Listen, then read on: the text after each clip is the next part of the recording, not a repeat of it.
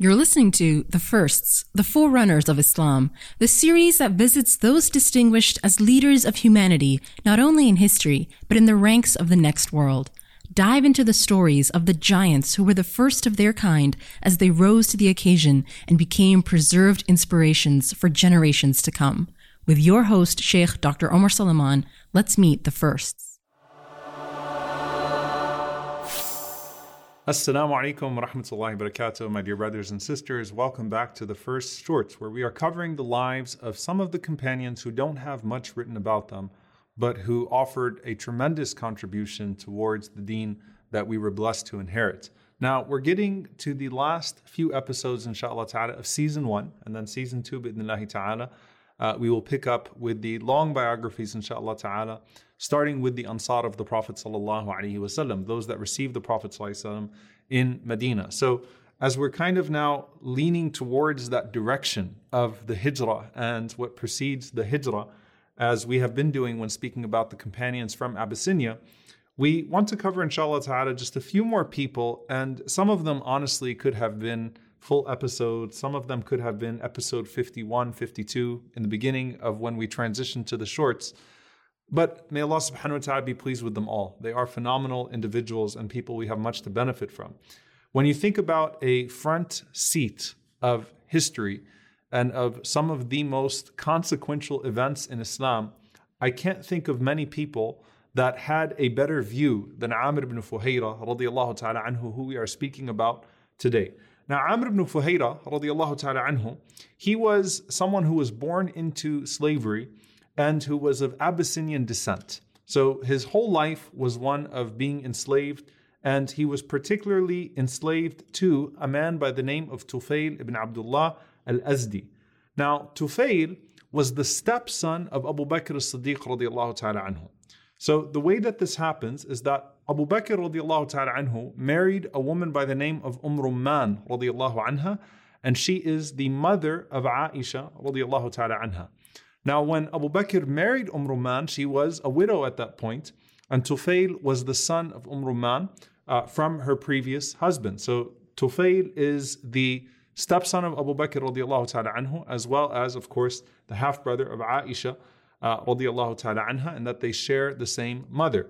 So when Abu Bakr radiallahu ta'ala accepts Islam, we know that Abu Bakr radiallahu ta'ala frees many of those who were enslaved, particularly those who were being tortured for being Muslim. It was already a habit of Abu Bakr as-Siddiq radiallahu ta'ala to free people from captivity, but now particularly the righteous Muslim slaves that were being tortured by their captors. And in the case of Amir ibn Fuhayra radiallahu ta'ala anhu, Amir ibn Fuhayra was someone who embraced Islam very early on as a slave. He accepted Islam before Dar al Arqam, so he's one of the first of the first. As we said, those are the earliest of the Muslims.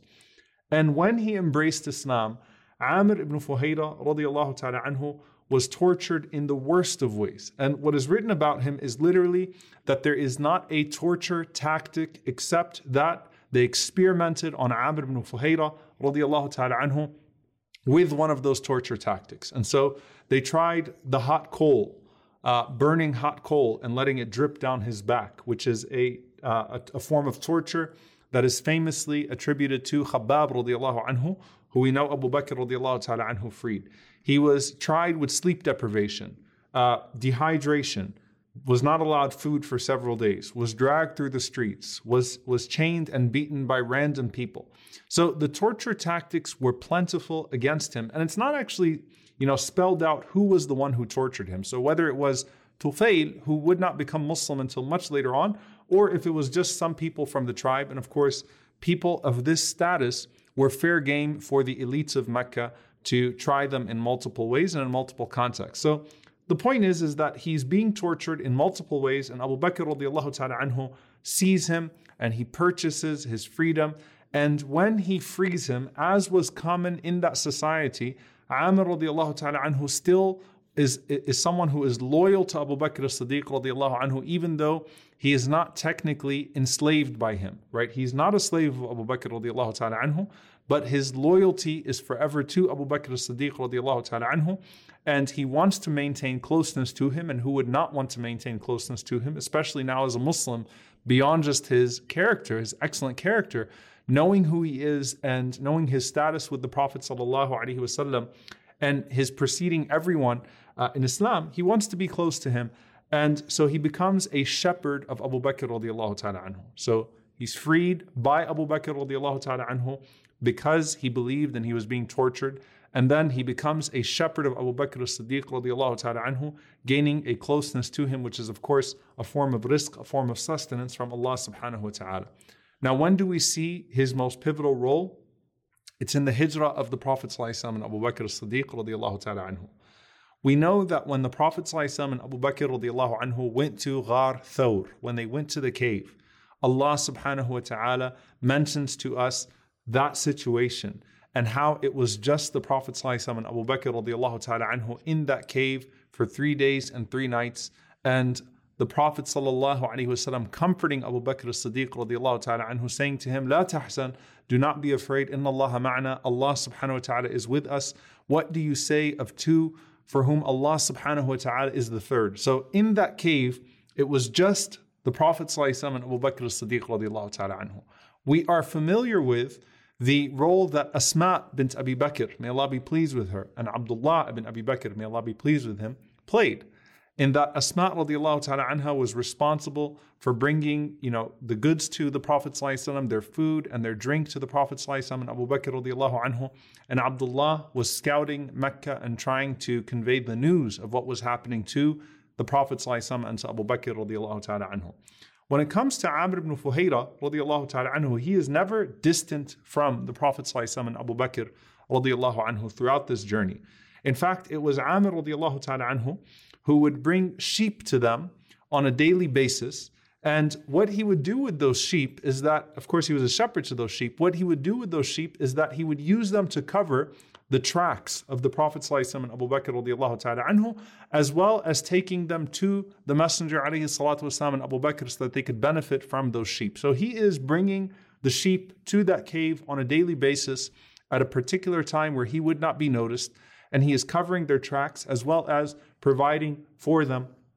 And then it was after the three day period had come to an end that it was Amir radiallahu ta'ala anhu who comes to the Prophet and Abu Bakr anhu with two camels for them to ride, and of course he himself would be riding.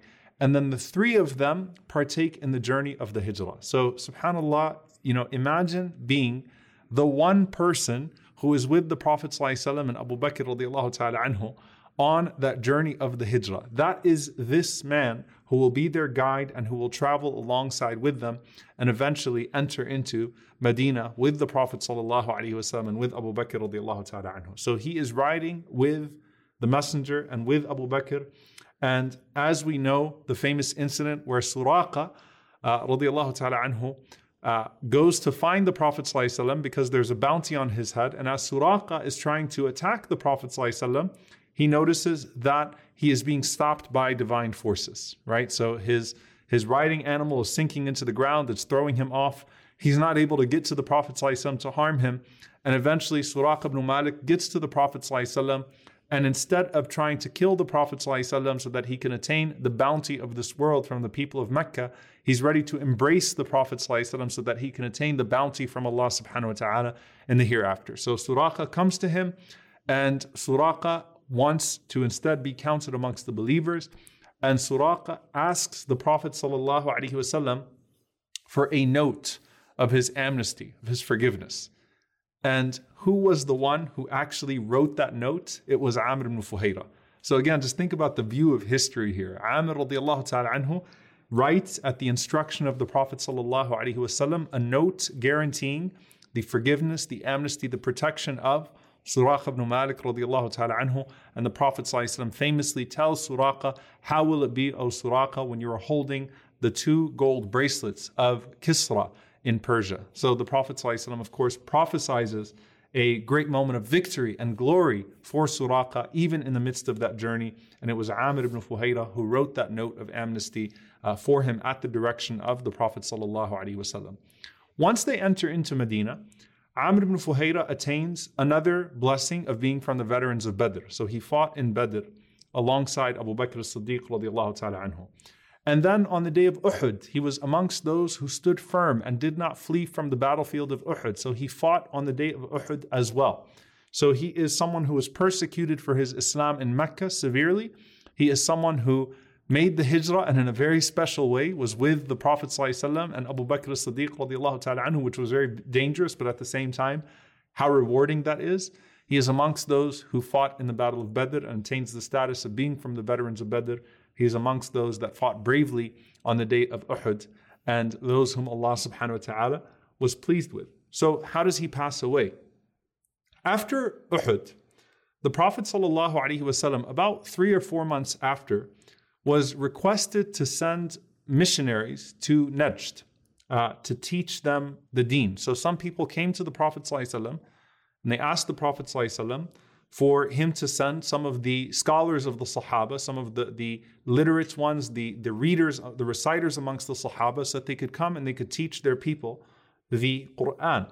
So Amir radiallahu ta'ala anhu, being someone who was literate and being someone who understood the Quran, and was you know considered amongst the best of the companions in this regard was of those that the prophet sallallahu sends after uhud.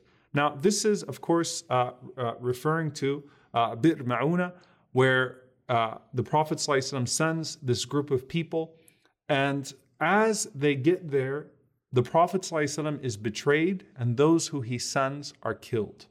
So i want you to imagine you know what makes this so tragic before we get to the specific circumstances of Amir's death, is that these were considered amongst the best of who the Prophet ﷺ had left with him.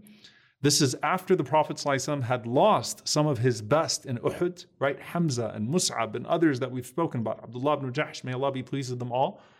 And the amount of casualties from this incident of khiyana, from this incident of betrayal, was almost the same amount of casualties as Uhud. So imagine how devastating that is, right? You're already facing a situation where you have the you know uh, the losses from Uhud that you've incurred, and every household in Medina was struck, and of course the Muslims as a whole lost some of their best, and now only four months later. In an incident where you would think there's another frontier of Islam that is opening, instead you have betrayal and you have the murder of another group of some of the most righteous Muslims uh, and companions of the Prophet. So Amir was one of those who was killed in this incident, and he was only 40 years old when this happened. Now, subhanAllah, in his death, there's something very specific that happens. The man who killed him was a man by the name of Jabbar ibn Salma, uh, ta'ala anhu, and I say that for a reason. Jabbar ibn Salma, he took his sword and he thrust his sword through the body of Amir so much so that the sword went directly through his body and he saw the sword come out from his back. So he, he stuck the sword right through Amir. And while he is killing Amir, Amir looks up and he smiles and he says, Fustu Allah, Fustu Allah. I have succeeded by Allah, I have succeeded by Allah. You imagine, you know, for these people that don't understand, you know, what this religion truly is and the dedication that these people have. And he's witnessing, Jabbar ibn Salma is witnessing before his eyes the man who he is killing. And he's looking up to the skies and he's saying, Fustu Allah, I have succeeded by Allah, while his sword is literally through his body. So Jabbar is looking at him while this is happening.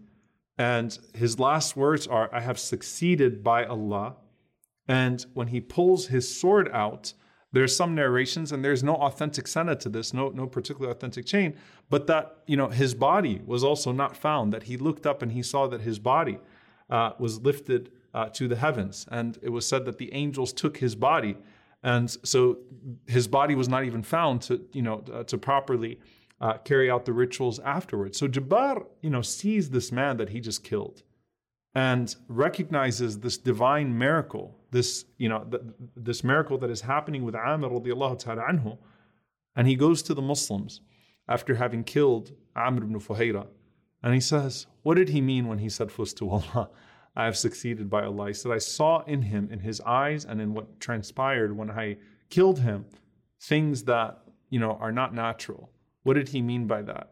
And it was that incident that caused him to become Muslim. So, subhanAllah, the hadith of the Prophet ﷺ where Allah laughs at two men, you know, one who killed the other and they both meet in Jannah, right? I mean, it, this is one of those incidents that the, uh, the scholars will mention as a supplement to that hadith, a very real life manifestation, just like we think of Wahshi uh, having thrown the spear through the body of Hamza, radiallahu ta'ala anhu, and Wahshi, radiallahu anhu, having become Muslim. Here you have another incident where Jabbar ibn Salma uh, stabs, uh, you know, Amir ibn Fuhayra, radiallahu ta'ala anhu, and he sees this before his eyes. And so the scholars say how beautiful that in the death of Amir ibn, Fuhayra, you have shahada and da'wah his last act in this earth was to look up to the heavens and to receive the blessing of being a shaheed. After having survived Hijrah, Badr, and Uhud, and b- before that, being from the Muhajirin who were tortured. And his last act is, a last, is an act of da'wah, where the man who killed him was so inspired by his murder, by his martyrdom, that he goes on to become a Muslim himself because of the conviction, the yaqeen, truly the certainty that he witnessed in the eyes and in the voice of Amir ibn Fuhayra radiallahu ta'ala anhu. And of course, who would not, after being this close to the Prophet ﷺ and to as-Siddiq radiallahu the truthful one, Abu Bakr radiallahu. And so we ask Allah subhanahu wa ta'ala to be pleased with Amir ibn Fuhayra radiallahu. We ask Allah subhanahu wa ta'ala to gather us with him and with our beloved Prophet ﷺ and with his companion on the hijrah, Abu Bakr as-Siddiq radiallahu anhu, and his family and companions and those that follow. Allahumma ameen. Jazakumullahu khairan. See you all next time, inshallah. Wassalamu alaikum wa rahmatullahi wa barakatuh. This podcast was brought to you by Yaqeen Institute for Islamic Research, dismantling doubts and nurturing conviction, one truth at a time. Tune in every week for the next episode, and don't forget to subscribe to this channel and share with friends. Until next time, this has been The Firsts, the Forerunners of Islam.